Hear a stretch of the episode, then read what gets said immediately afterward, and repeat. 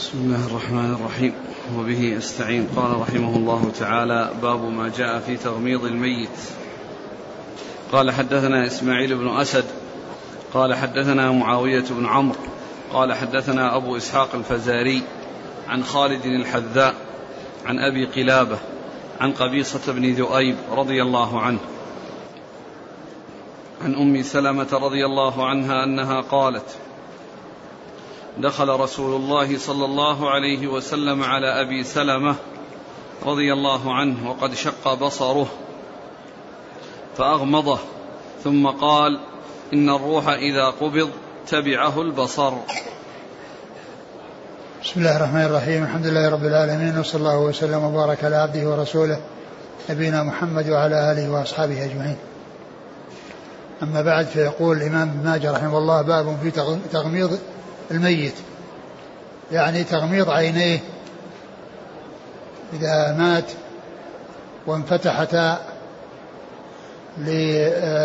عند النزع لاتباع اتباع البصر الروح كما جاء في الحديث. وأورد حديث أم سلمة رضي الله عنها أن النبي عليه الصلاة والسلام دخل على أبي سلمة وقد شق بصره يعني انفتح بصره فأغمضه عليه الصلاة والسلام. ولما كان منفتح العينين أغمضهما بيده صلى الله عليه وسلم. وقال إن إن الروح إذا إذا قبض تبعه البصر. إذا قبض تبعه البصر لأن الروح تقبضها الملائكة فيتبعها البصر. ف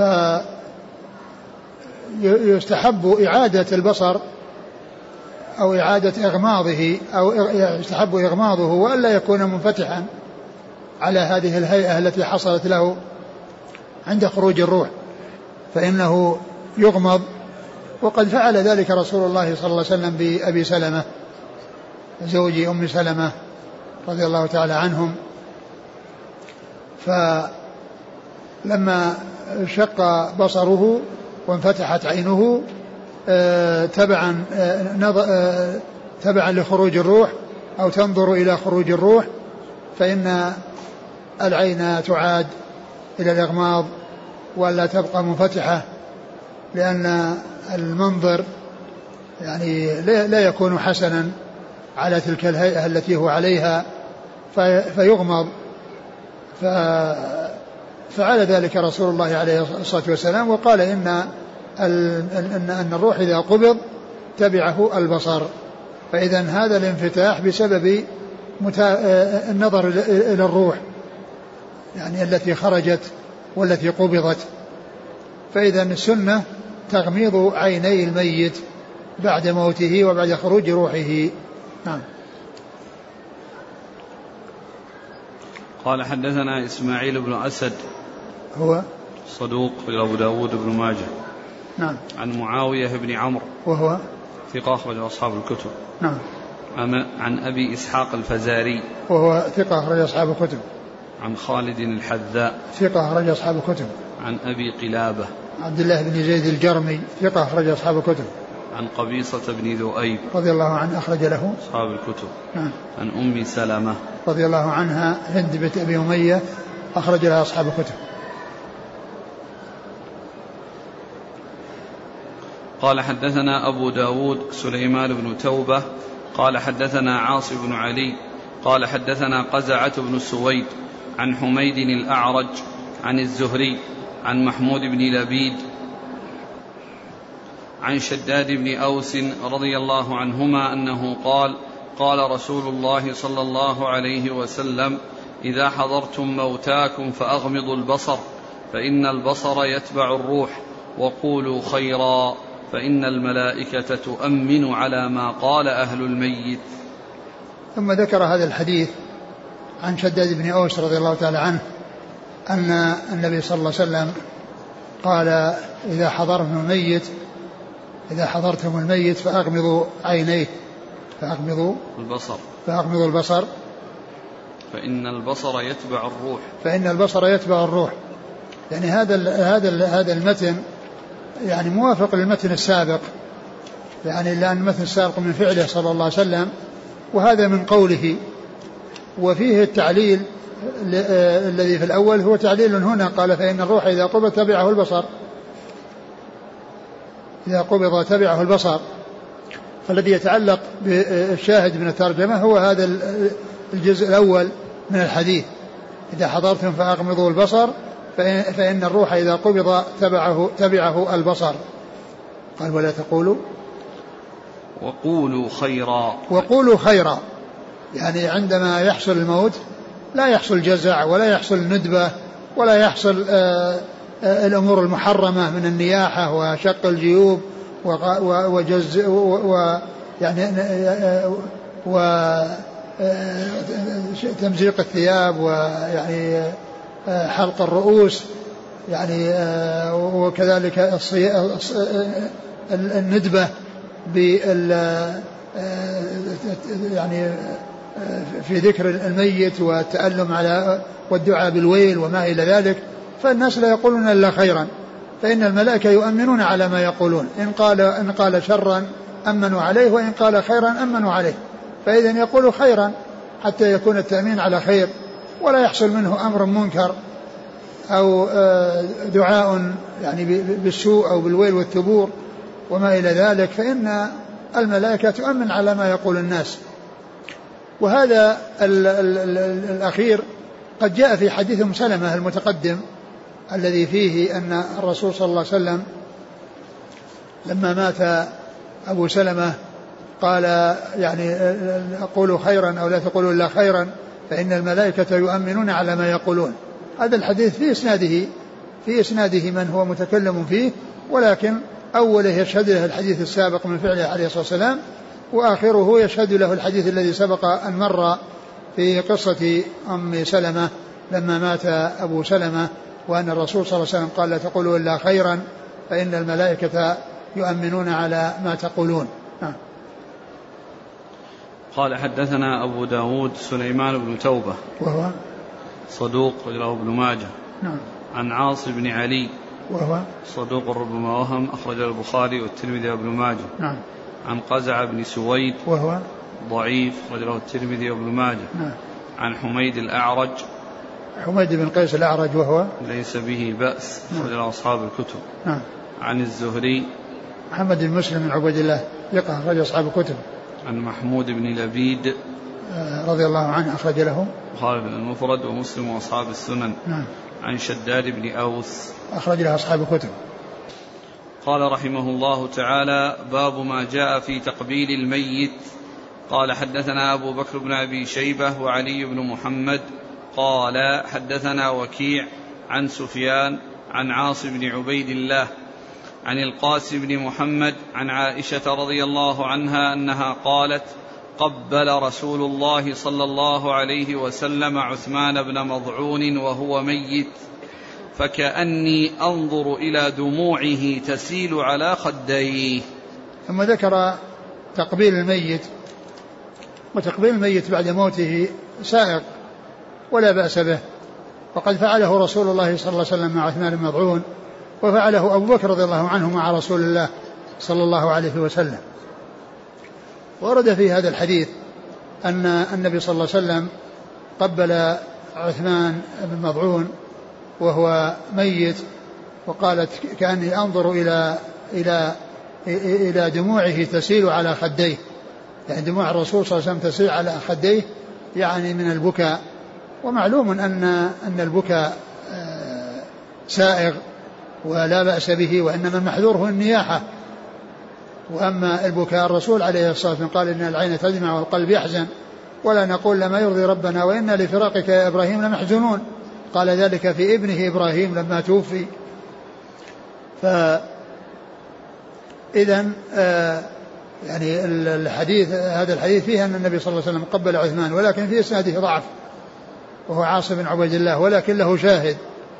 يعني جاء له شاهد يعني بإسناد حسن فيكون ذلك ثابتا. قال حدثنا أبو بكر بن أبي شيبة. ثقة أخرج أصحاب الكتب إلى الترمذي. وعلي بن محمد. آه، هو الطنافسي وهو ثقة أخرجه البخاري أخرجه النسائي في مسند علي وابن ماجه. عن وكيع. وكيع بن الجراح ثقة أخرج أصحاب الكتب. عن سفيان. سفيان هو الثوري ثقة أخرج أصحاب الكتب. عن عاصم بن عبيد الله. وهو ضعيف. أخرج له. البخاري في خلق أفعال العباد وأبو داود والترمذي والنسائي في عمل يوم والليلة وابن ماجه. نعم. عن القاسم بن محمد. آه القاسم بن محمد بن أبي بكر الصديق وهو ثقة آه أخرج أصحاب الكتب وهو من فقهاء المدينة السبعة في عصر التابعين. عن عائشة. عن عمته عائشة رضي الله عنها وهي الصديقة بنت الصديق وهي ممن أكثر الرواية عن رسول الله صلى الله عليه وسلم.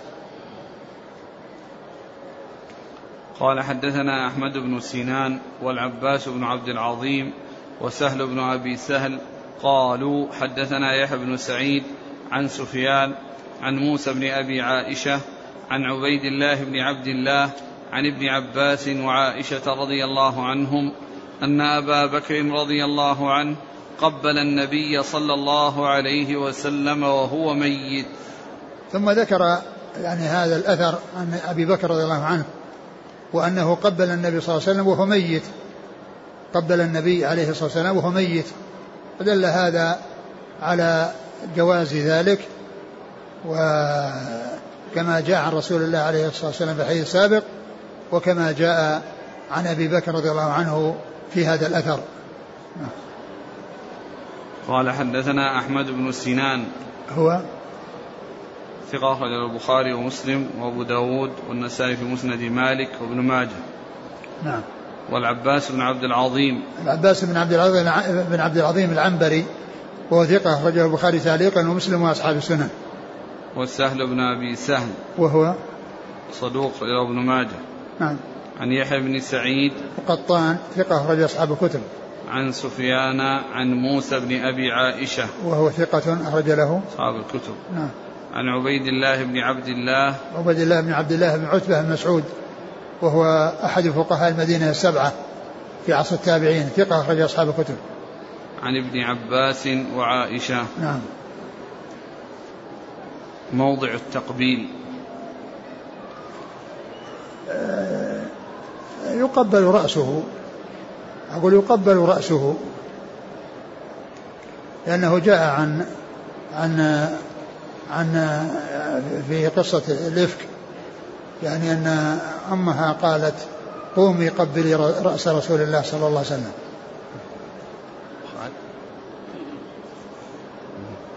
في المسند عن عائشة رضي الله عنها أن أبا بكر رضي الله عنه دخل على النبي صلى الله عليه وسلم بعد وفاته. فوضع فمه بين عينيه ووضع يديه على صدغيه وقال ونبياه وخليلاه وصفياه بس ما ادري عن صحته. صححه ابن حبان والحاكم والذهبي على شرط مسلم والنووي.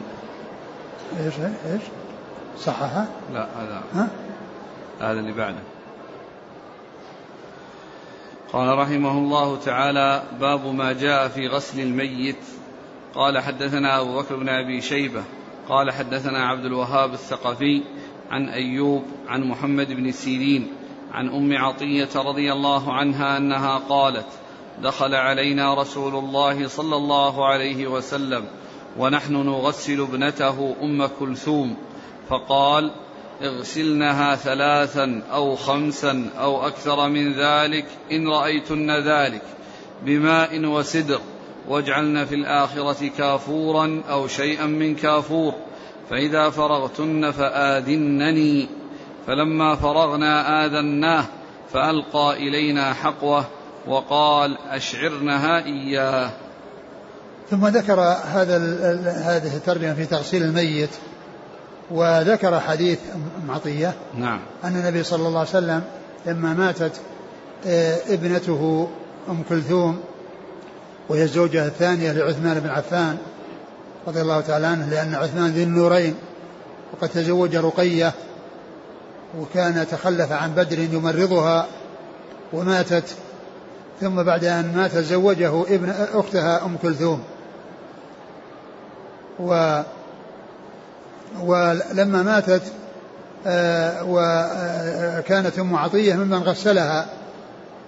يعني جماعة من النساء يغسلنها ومنهن أم عطية. فقال عليه الصلاة والسلام اغسلنها بماء وسدر. اغسلنها ثلاثا أو خمسا أو أكثر من ذلك إذا رأيتن ذلك. يعني فهذا دليل على أن المقصود بالغسل هو الإنقاء والتنظيف وأنه لا يتقيد بعدد لكن ينبغي أن يكون وترا لأنه قال ثلاثا أو خمسا أو أكثر من ذلك إذا رأيتن ذلك. يعني إذا كان هناك أمر يقتضي الزيادة للتنظيف وأنه ما كفى الثلاث أو الخمس فإنه سبع أو تسع يعني بحيث أنه يحصل التنظيف. قال إذا رأيتن إذا رأيتن ذلك رأيتن ذلك يعني أن الأمر يتطلب ذلك من أجل التنظيف. وجعلنا في الغسلة وجعلنا؟ وجعلنا في الآخرة كافورا أو شيئا من نعم وجعلنا في الآخرة كافورا. وجعلنا في الآخرة الغسلة الأخيرة كافورا أو شيئا من كافور. ثم قال وإذا فرغتن أشعر آذنني يعني أعلمنني. عند فراغكن فراغكن من الغسل أو من التغسيل أخبرنني وأعلمنني لأن الإيذان هنا الإعلام. آذنني أعلمنني. فلما فرغنا آذن آذن آذنه بذلك وأعلمنه بذلك فأعطاهن حقوه أي الشعار الذي يكون على حقوه والأصل في الحقو أنه جزء من البدن الذي هو معقد الإزار. ثم أطلق على ما يلابسه أو على ما يتصل به الذي هو الإزار فقال أشعرنها إياه أي اجعلنه يلي جسدها. اجعلنه يلي جسدها. ثم آآ آآ والمقصود من ذلك يعني حصول البركة لها مما مس جسده صلى الله عليه وسلم. وكان الصحابة رضي الله عنهم وأرضاهم يتبركون. بما مسه جسده يعني سواء كان شعرا أو مخاطا أو عرقا أو فضل وضوء أو يعني لباس يعني ف ف يعني هذا الحديث هذا الحديث فيه أنه أعطاهن يعني هذا الحقوى الذي هو الازار الذي يكون على حقه ويجعلنه يلي جسدها. يجعلنه يلي جسدها. إيش بعده في آخر؟ انتهى. قال اشعرنها إياه. اعد الحديث. دخل علينا رسول الله صلى الله عليه وسلم ونحن نغسل ابنته أم كلثوم. فقال اغسلنها ثلاثا أو خمسا أو أكثر من ذلك إن رأيتن ذلك. بماء وسدر. واجعلن في الآخرة كافورا أو شيئا من كافور. فإذا فرغتن فآذنني فلما فرغنا آذناه فألقى إلينا حقوة وقال أشعرنها إياه. أشعرنها إياه أي اجعلنه شعارا لها يعني الثوب الذي يلي الجسد لأن الذي يلي الجسد يقال له شعار والذي فوقه يقال له دثار. ولهذا جاء في الحديث أن النبي عليه الصلاة والسلام لما اجتمع بالأنصار يعني يعني بعد غزوة حنين وقسمة الغنائم وأن وأن مسلمة الفتح أعطوا من الغنائم الشيء الكثير والأنصار لم يعطوا شيئا فكان في نفوسهم شيء. فالرسول صلى الله عليه وسلم اجتمع بهم وبين أتى قال لهم كلمات هي خير لهم من الإبل والنعم. وقال الأنصار شعار والناس دثار. الأنصار شعار والناس دثار. يعني الأنصار قربهم مني مثل قرب الشعار. من جسده صلى الله عليه وسلم. والناس دثار يعني وراءهم. وذلك لما حصل منهم من إيواء الرسول صلى الله عليه وسلم واستقباله بالترحيب و يعني مبايعتهم إياه يعني عند العقبة على أن إذا أتاهم ينصرونه. ولهذا أطلق عليهم الأنصار. ولهذا أطلق عليهم الأنصار لأنهم نصروا الرسول صلى الله عليه وسلم. والمهاجرون أفضل منهم. لأنهم جمعوا بين النصرة والهجرة. فالذي عند الأنصار وهو النصرة موجود عند المهاجرين وعندهم زيادة ليست عند الأنصار وهي الهجرة. ولهذا ذكرهم الله عز وجل في في آية في آيات سورة الحشر وذكر لهم وجمع لهم بين وصفي النصرة والهجرة. فقال للفقراء المهاجرين الذين أخرجوا من ديارهم وأموالهم يبتغون فضلا من الله ورضوانا وينصرون الله ورسوله. أولئك هم الصادقون.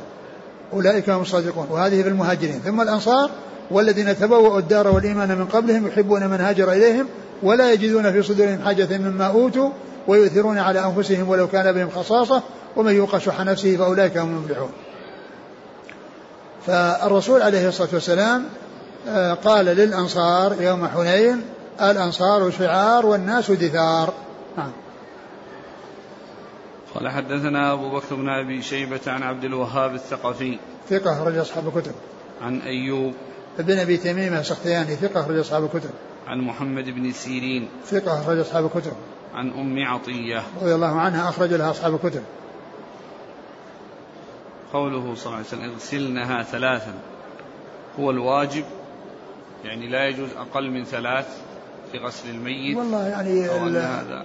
آه، أقول ما دام الرسول صلى الله عليه وسلم قال اغسلنها ثلاثا وبدأ بالثلاث يعني فلا ينبغي أن يقصر عن ثلاث. نعم. قوله أو أكثر من ذلك. أكثر من ذلك يعني من خمس هل يكون كذلك على وجه الإيتار نعم على وجه الإيثار نعم. أو تسع. اي نعم لأنه قال ثلاثا أو خمسا أو أكثر من ذلك يعني بالإيثار. لأنه ما قال ثلاثا أو أكثر من ذلك وإنما قال ثلاثا أو خمسا فذكر الإيثار يعني في في المرة الأولى وفي المرة الثانية أو أكثر من ذلك يعني على سبيل الإيثار. بماء وسدر. بماء وسدر يعني آه يعني يجمع بين الماء والسدر وقال وهذا في الغسلة الأولى في الغسلة الأولى. ويمكن أن يكون أيضا في جميع الغسلات لكن الأخيرة يكون فيها كافور. لكن ما يكون ال ال يعني السدر يستمر إلى الآخر لأنه يحتاج إلى أن يزال يعني بماء ليس فيه سدر. استخدام المنظفات الموجودة كالصابون ما في بأس ما في بأس. يعني استعمالها لأن لأن ذاك هو الذي يحصل به التنظيف في ذلك الوقت ولا أن يحصل التنظيف بأمور أخرى مثل الصابون. نعم. والكافور. الكافور يعني هذا يمكن يحط طيب. يمكن أن يكون طيب. لأن الكافور ريحته طيبة. نعم. يحصل من بعض الحجاج والعمار من يغسل ملابس الإحرام بماء زمزم ويوصي بأن تكون كفنة وهي شعاره. لا ينبغي هذا؟ لأن ليس ما جاء عن الصحابة الكرام رضي الله عنهم وأرضاهم. وما جاء شيء يدل على هذا. والرسول عليه الصلاة والسلام وأصحابه ما فعلوا هذا الشيء وما غسلوا أكفانهم بماء زمزم. قال حدثنا أبو بكر بن أبي شيبة قال حدثنا عبد الوهاب الثقفي عن أيوب قال حدثتني حفصة عن أم عطية رضي الله عنها بمثل حديث محمد. وكان في حديث حفصة اغسلنها وترا وكان فيه اغسلنها ثلاثا أو خمسا وكان فيه ابدأوا بميامنها ومواضع الوضوء منها وكان فيه أن أم عطية قالت وامشطنها ثلاثة قرون. ثم ذكر حديث أم عطية من طريق حفصة بن سيرين أخت محمد بن سيرين لأن الحديث الأول عن طريق محمد بن سيرين. وهذا الحديث الثاني عن أم عطية عن طريق أخته حفصة بنت سيرين وفيه زيادات يعني على ما جاء في حديث آه، محمد بن سيرين عن أم عطية وقال اغسلنها وترا. فهنا أطلق الوتر. يعني فمعنى ذلك أن أن ثلاثا أو خمسا أو أكثر من ذلك إلا أن الحديث الأول فيه أو أكثر من ذلك إذا رأيتن ذلك. لكنه أتى بالوتر في الأول يعني مما يدل على أن الإيثار مطلوب. وأبدأنا بميامنها ومواضع الوضوء منها بمعنى أنها توضأ أولا ثم يبدأ بالميامن ثم المياسر.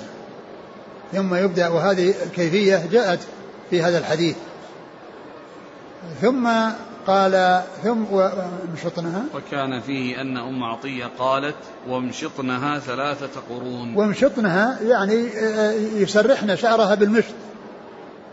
ثم يجعلنه ثلاثة قرون يعني ثلاث ضفائر ثلاث ضفائر ضفير ضفيرتين من اليمين والشمال وضفيرة من الخلف.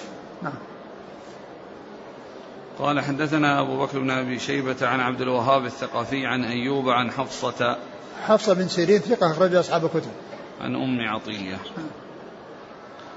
قال حدثنا بشر بن آدم قال حدثنا روح بن عبادة عن ابن جريج عن حبيب بن أبي ثابت عن عاصم بن ضمرة عن علي رضي الله عنه أنه قال قال لي النبي صلى الله عليه وسلم لا تبرز فخذك ولا تنظر إلى فخذ حي ولا ميت.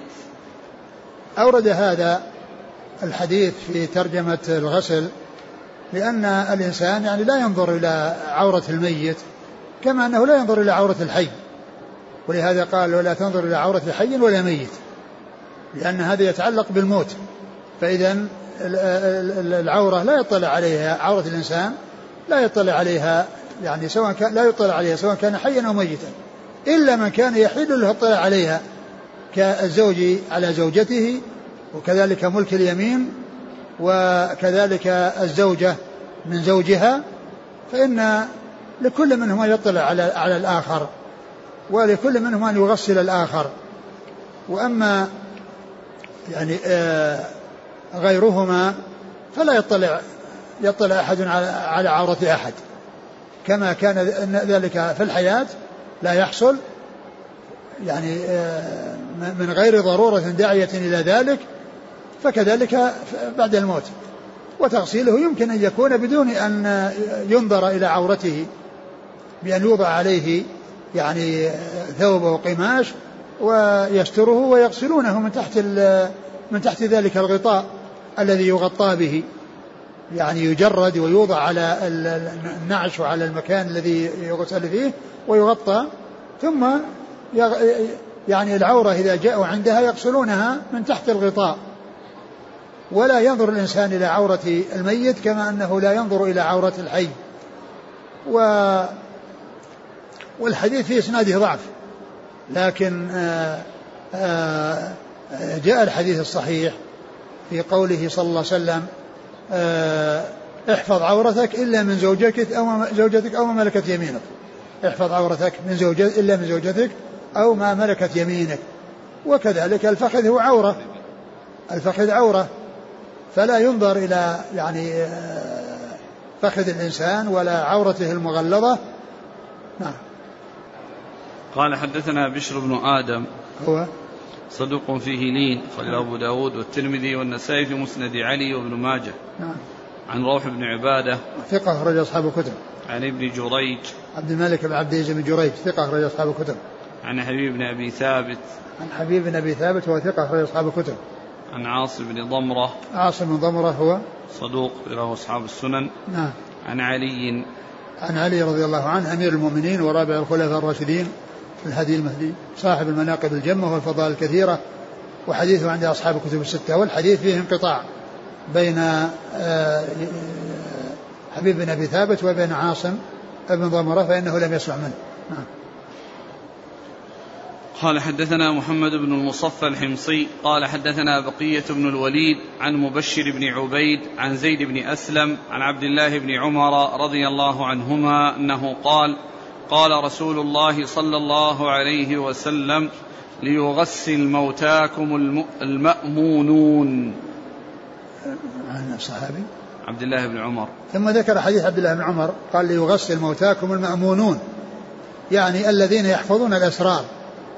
ولا يبدون يعني شيئا يعني مما يطلعون عليه من الميت يعني عند تغسيله. فالمأمونون يعني الذين يؤتمنون ولا يفشون ويعلنون الشيء الذي يطلعون عليه. والحديث في إسناده آه، من هو ضعيف جدا ولكن لا شك أن أن الذي ينبغي أن يتولى من يكون مأمونا. وأما المتن وأما الإسناد فإنه ضعيف جدا. والمعنى صحيح يعني يكون الإنسان يعني يتولاه من هو مأمون لا يفشي ولا يتحدث يعني بما يشاهده ويعاينه يعني مما لا ينبغي. نعم. قال حدثنا محمد بن المصفى الحمصي. صدوق أخرج له. أبو داود والنسائي بن ماجه. نعم. عن بقية بن الوليد. صدوق أخرجه البخاري تعليقا ومسلم وأصحاب السنن. عن مبشر بن عبيد. وهو متروك. أخرج له. ابن ماجه. نعم. عن زيد بن أسلم. ثقة أخرج أصحاب الكتب. عن عبد الله بن عمر. رضي الله عنهما. أحد العباد له الأربعة من الصحابة وأحد السبعة المكثرين من حديث الرسول صلى الله عليه وسلم.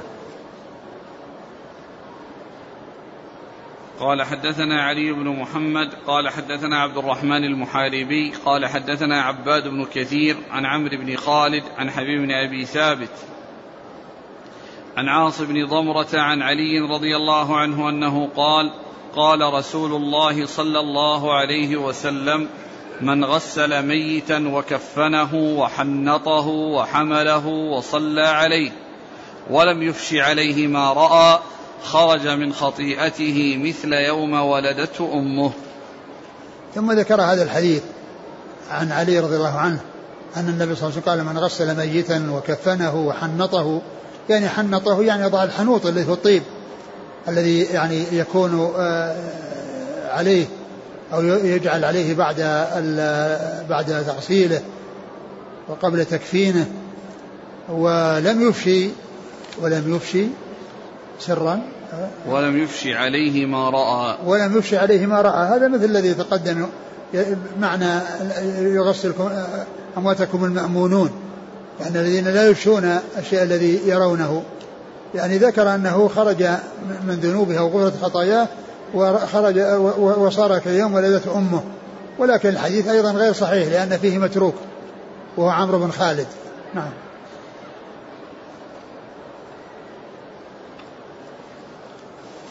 قال حدثنا علي بن محمد عن عبد الرحمن المحاربي. هو؟ لا بأس به رجله أصحاب الكتب. نعم. عن عباد بن كثير. وهو؟ متروك رجله أبو داود بن ماجه. و... عن عمرو بن خالد. وهو متروك. رجله ابن ماجه. يعني في متروكان. متروك يروي عن متروك. نعم. عن حبيب بن أبي ثابت عن عاصم بن ضمرة عن علي. نعم. وانقطاع. نعم. حضور بعض الناس بقصد التعلم.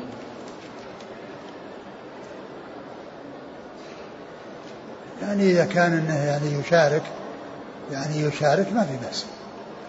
لأن الناس يحتاجون إلى أن يعرفة معرفة كيفية الغسل غسل الميت. فإذا حضر مع من يعرف ويعني حتى يقوم بهذه المهمة لا بأس بذلك.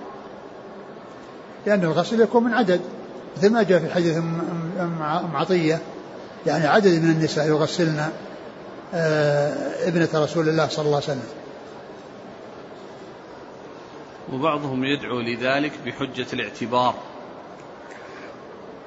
ما ينبغي أن الاعتبار يعني ليس ليس بلازم أنه يعني يشوف الميت ويشاهده عند التغسيل وإلا معنى ذلك يتجمع الناس. ويتكاثر الناس ما دام القضية قضية اعتبار الاعتبار يكون ب ولا لم يرى آه، الميت على هيئته وعلى آه، بعد وفاته.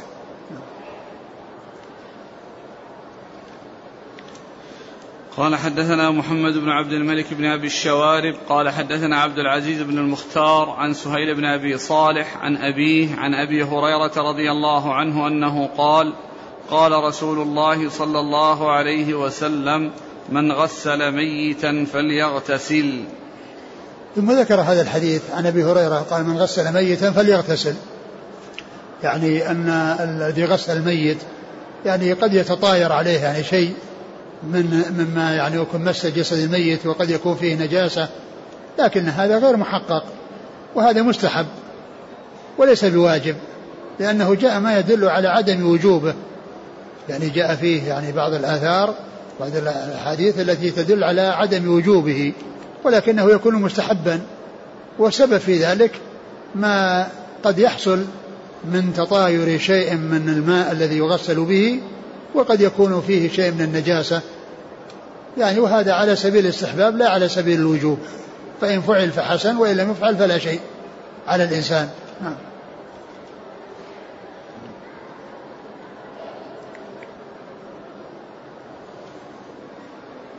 قال حدثنا محمد بن عبد الملك بن أبي الشوارب. صدوق أخرج له. مسلم والترمذي والنسائي بن ماجه. نعم. عن عبد العزيز بن المختار. وهو ثقة أخرج أصحاب الكتب.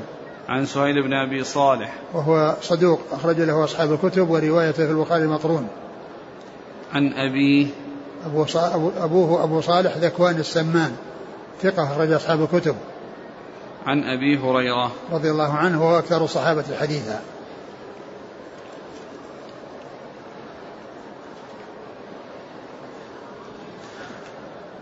يقول هل عصر عصر بطن الميت قبل التغسيل؟ والله ما أعلم يعني شيء يدل عليه. هل يستحب الوصية بمن يغسله بعد موته؟ ما يستحب لكن يجوز. قال رحمه الله تعالى باب ما جاء في غسل الرجل امرأته وغسل المرأة زوجها. قال حدثنا محمد بن يحيى قال حدثنا أحمد بن خالد الوهبي قال حدثنا محمد بن إسحاق عن يحيى بن عباد بن عبد الله بن الزبير عن أبيه عن عائشة رضي الله عنها أنها قالت لو كنت استقبلت من أمري ما استدبرت ما غسل النبي صلى الله عليه وسلم غير نسائه. ثم ذكر باب تغسيل المرأة الرجل امرأته وتغسيل المرأة زوجها. وهذا كما مر أن أن كل من الزوجين له أن يطلع على عورة الآخر. كما جاء في الحديث احفظ عورتك إلا من زوجتك أو ما ملكت يمينك.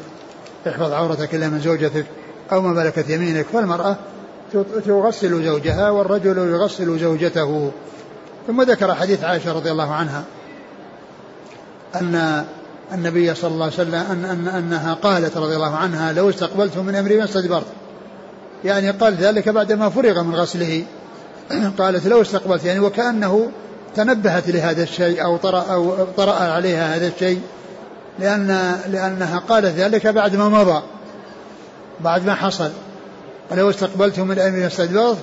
يعني لو كان كل شيء أمامي وأن الأمر كان عند وفاة الرسول صلى الله عليه وسلم وأنه لم يغسل لا لم يغسله إلا نساءه وأن هذا شيء طرأ عليها فيما, بقى فيما بعد أو تنبهت له فيما بعد فقالت ذلك. وهذا دل قولها وإن لم يكن حصل لها منها ذلك على أن المرأة تغسل زوجها على أن المرأة تغسل زوجها لأنها تطلع على منه على ما لا يطلع غيرها كما كان العكس أيضا يعني يطلع منها على ما لا يطلع عليه غيره. ولهذا المرأة إذا ماتت بين الرجال ولم يكن هناك يغسلنها فإنها تيمم ولا يغسلها الرجال. وكذلك الرجل إذا كان بين النساء فإنه ييمم ولا ولا تغسله النساء. بل الرجال يغسلون الرجال والنساء يغسلن النساء والمرأة تغسل زوجها والزوج يغسل زوجته. نعم. قال حدثنا محمد بن يحيى هو الذهلي ثقة البخاري وأصحاب السنة. عن أحمد بن خالد الوهبي وهو صدوق في البخاري القراءة وأصحاب السنن. نعم. عن محمد بن إسحاق وهو صدوق أخرج له البخاري تعليقا ومسلم وأصحاب السنن. عن يحيى بن عباد بن عبد الله بن الزبير. وهو ثقة أخرج البخاري في القراءة وأصحاب السنن. نعم. عن أبيه. وهو ثقة أخرج أصحاب الكتب. نعم. عن عائشة. نعم. ومحمد بن إسحاق مدلس وقد صرح بالتحديث في بعض طرق الحديث. نعم. يقول البوصيري فقد رواه ابن الجارود وابن حبان في صحيحه والحاكم في المستدرك من طريق ابن إسحاق مصرحا بالتحديث. فزالت تهمة تدليسه.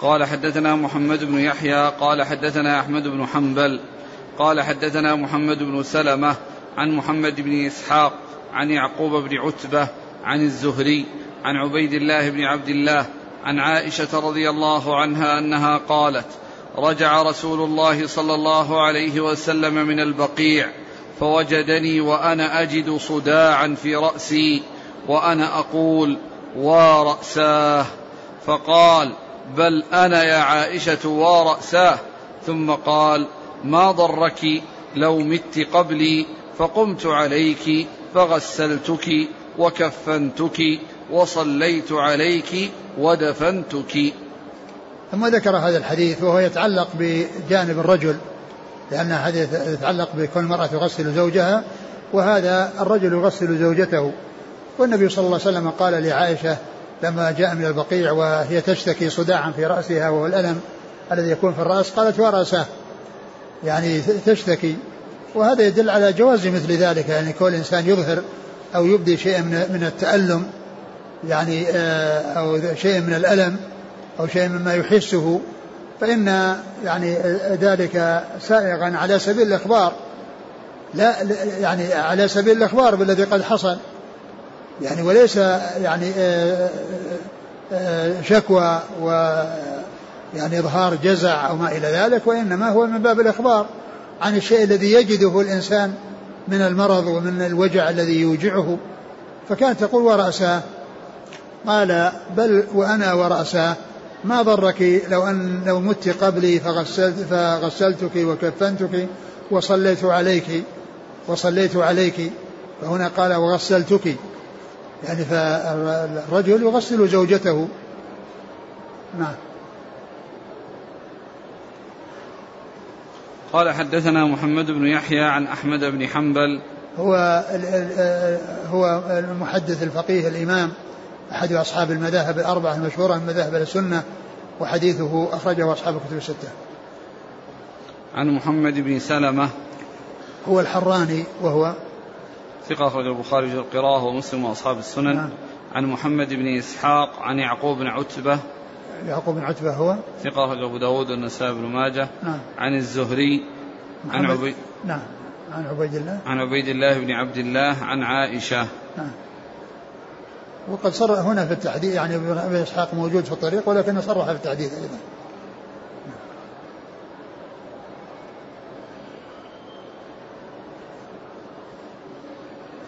مناسبة هذه المقولة لعائشة هل هو من باب يعني الإيناس؟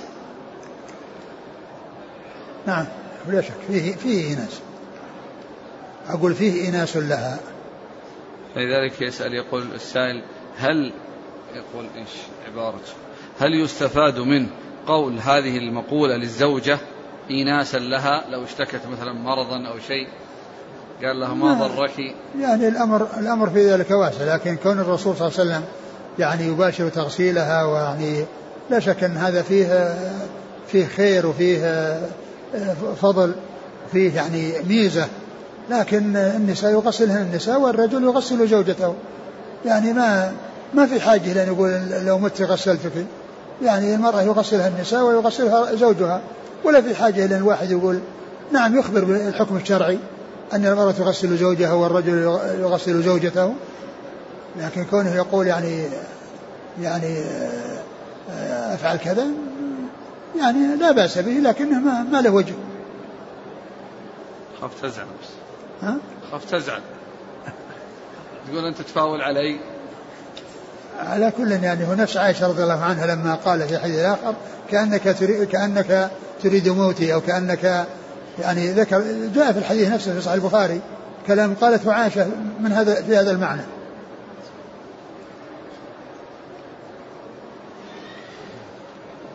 قال رحمه الله تعالى باب ما جاء في غسل النبي صلى الله عليه وسلم.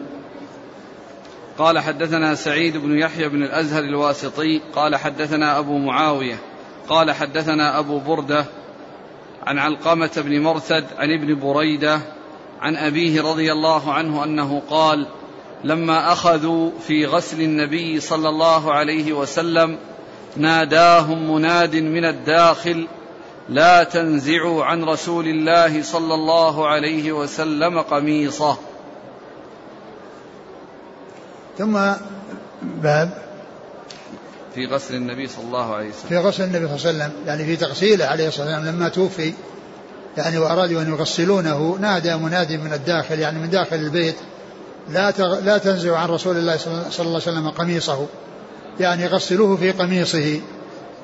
وهذا الإسناد وهذا الحديث يعني متنه منكر وإسناده ضعيف لأن تغسيل تغسيله في مي تغسيله يعني في ثوبه يعني آه لا يحصل منه التمكن ولكنه يجرد ويغطى ويغسل ولكن لا يطلع على عورته إلا من يجوز له الاطلاع على عورته كالمرأة على الزوج المرأة لزوجها أو الزوج لزوجته. ويمكن أن يكون التغسيل من تحت من تحت الغطاء الذي يغطى به. فيعني كونه يغسل وهو في ثيابه يعني ما يحصل آه، آه، آه، تنظيف كما ينبغي. ثم وفي إسناده أيضا أبو بردة وهو فيه ضعف. نعم. وأبو بردة غير أبو بردة بن أبي موسى الأشعري. يعني أبو بردة آخر ذاك ثقة وهذا ضعيف. أو مجهول أو ضعيف. نعم. قال حدثنا سعيد بن يحيى بن الأزهر هو ثقة أخرجه مسلم وابن ماجه. نعم. عن أبي معاوية. محمد بن خازم الضرير ثقة أخرج أصحاب الكتب. عن أبي بردة. هو عمرو بن يزيد التميمي ضعيف أخرج له نعم. ابن ماجه. نعم. عن علقمة بن مرثد. ثقة أخرج أصحاب الكتب. عن ابن بريدة. هو سليمان بن بريدة ثقة أخرج له مسلم وأصحاب السنن. نعم. عن أبيه. بريدة بن حصيب الأسلمي رضي الله عنه أخرج أصحاب الكتب.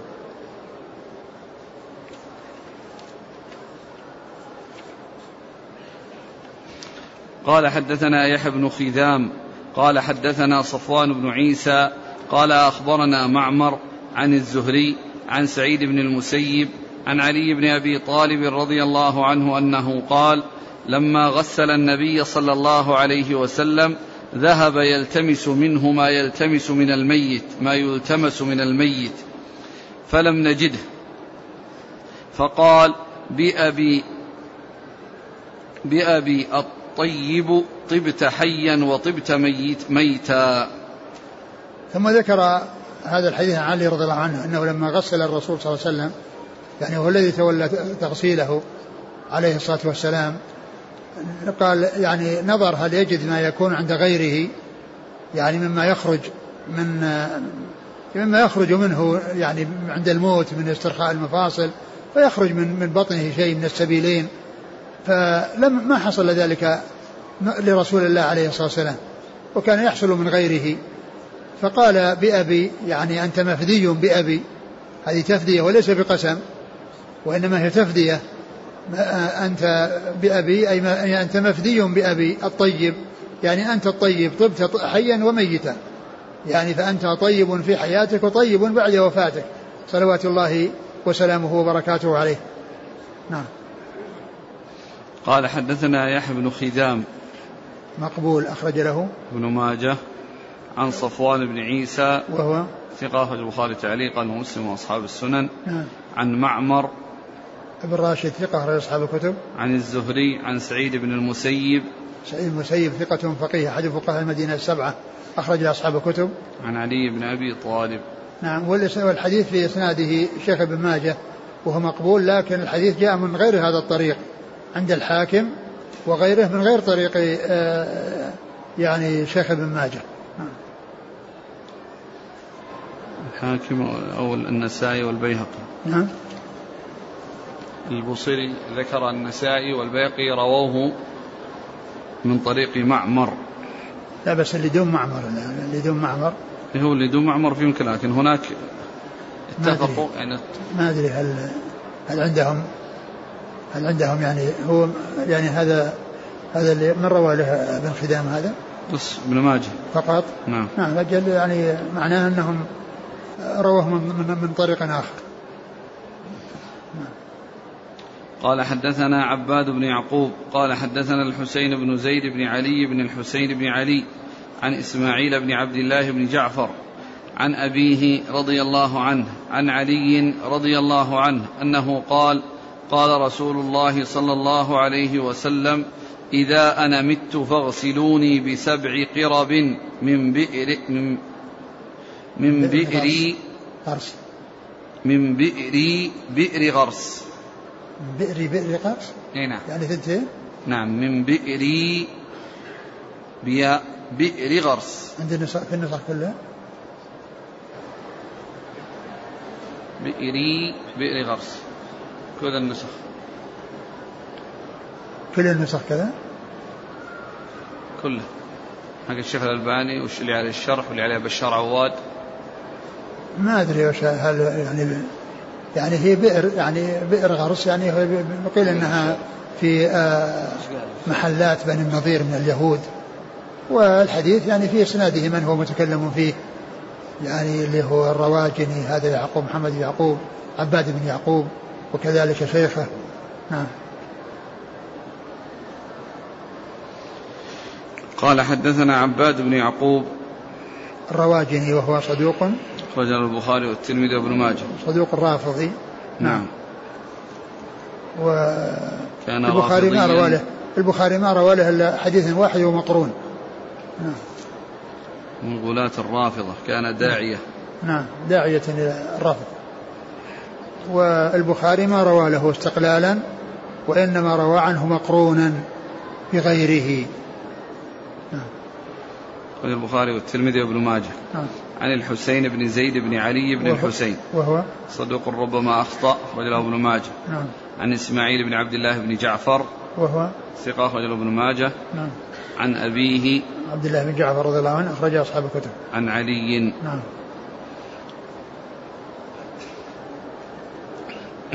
قال في الشرح على هذا؟ بئر بئري هذه. ما الشروح؟ تعرض لها بئر غرس. لا بس البئر هذه الزيادة دي. نعم إنما صر أتكلم عن غرس. مم. قال رحمه الله تعالى باب ما جاء في كفن النبي صلى الله عليه وسلم. قال حدثنا أبو بكر بن أبي شيبة. قال حدثنا حفص بن غياث.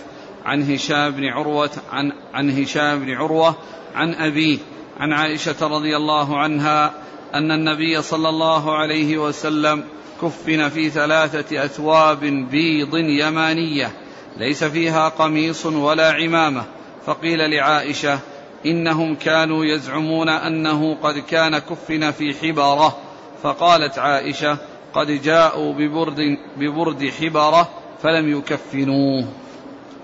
ثم ذكر كفن النبي صلى الله عليه وسلم وأنه كفن بثلاثة أثواب بيض سحولية يعني منسوبة إلى مكان بلدة في اليمن يقال لها سحول سحول أو سحول. وأنه كفن بها وهذا يدل على استحباب التكفين بالبياض. وكذلك أيضا أن تكون في ثلاثة أثواب يعني يكون بعضها فوق بعض ويعني يلف بها الميت. فيعني وليس ولا, ولا يكون في قميص ولا عمامة. ليس قميص يلبسه ولا عمامة تكون على رأسه أو تغطى بها رأسه وإنما تكون هذه الث- ثلاثة الأثواب البيض هي التي تغطي جميع جسده هي التي تغطي جميع جسده. قيل هل كان فيها حبرة وهي فيها يعني شيء يعني في خطوط مخطط؟ يعني آه، نوع من اللباس فيه خطوط. قالت أتي بها فلم يكفن بها وإنما كفن يعني بثلاث أبواب أثواب بيض يعني خالصة. نعم ليس فيها خطوط. نعم. قال حدثنا أبو بكر بن أبي شيبة عن حفص بن غياث. ثقة أخرج أصحاب الكتب. عن هشام بن عروة. ثقة أخرج أصحاب الكتب. عن أبيه. عروة بن الزبير بن العوام ثقة فقيه. أحد فقهاء المدينة السبعة أخرج أصحاب الكتب. عن عائشة. نعم.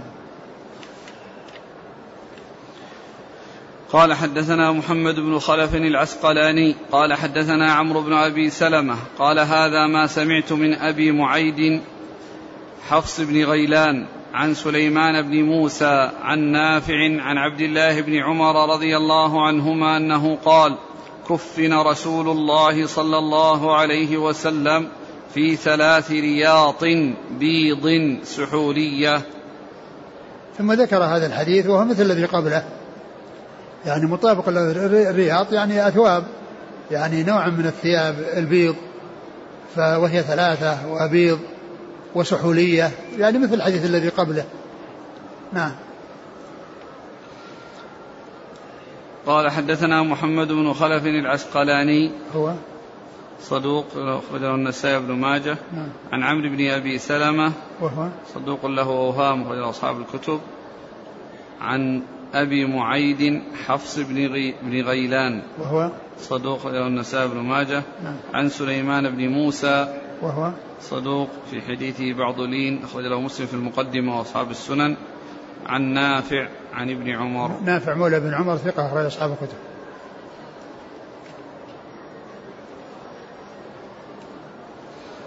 قال حدثنا علي بن محمد قال حدثنا عبد الله بن إدريس عن يزيد بن أبي زياد عن الحكم عن مقسم عن ابن عباس رضي الله عنهما أنه قال كفن رسول الله صلى الله عليه وسلم في ثلاثة أثواب قميصه الذي قبض فيه وحلة نجرانية. ثم ذكر هذا الحديث أن أن النبي صلى الله عليه وسلم حديث ابن عباس أنه كفن في قميصه الذي قبض فيه وحلة نجرانية. يعني حلة نجرانية يعني منسوبة إلى نجران. والحلة يعني يعني تتكون من قطعتين يعني من ثوبين متشابهين يعني كالإزار والرداء. لأن يعني فإذا تكون ثلاثة ولكن ذكر القميص يعني غير صحيح. صحيح أنها كلها ثلاثة أثواب وأنها بيض وأنها سحولية وأنه ليس فيها قميص ولا عمامة كما جاء في الحديث السابق. والحديث هذا في في إسناده ضعف. نعم. قال حدثنا علي بن محمد عن عبد الله بن إدريس. هو الأودي ثقة أخرج أصحاب الكتب. عن يزيد بن أبي زياد. وهو ضعيف أخرج له. البخاري تعليقا ومسلم وأصحاب السنن. نعم. عن الحكم. حكم بن عتيبة الكندي ثقة أخرج أصحاب الكتب. عن مقسم. وهو؟ صدوق له البخاري وأصحاب السنن. نعم. عن ابن عباس. نعم. يقول في بلدنا كثير من الناس يشترون الكفن مفصلا. فيه سراويل وعمامة وأشياء أخرى. فهل هذا جائز؟ لا ليس بجائز. هذا خلاف السنة. السنة أنها تكون قال رحمه الله تعالى باب ما جاء فيما يستحب من الكفن. قال حدثنا محمد بن الصب انتهى. آخر حديث شو؟ آخر حديث. انتهى. النبي صلى الله عليه وسلم كف في ثلاث ثواب. قميصه الذي قبض فيه نعم. وحلة النجراني والله أعلم وصلى الله وسلم وبارك على عبده ورسوله نبينا محمد وعلى آله وأصحابه أجمعين.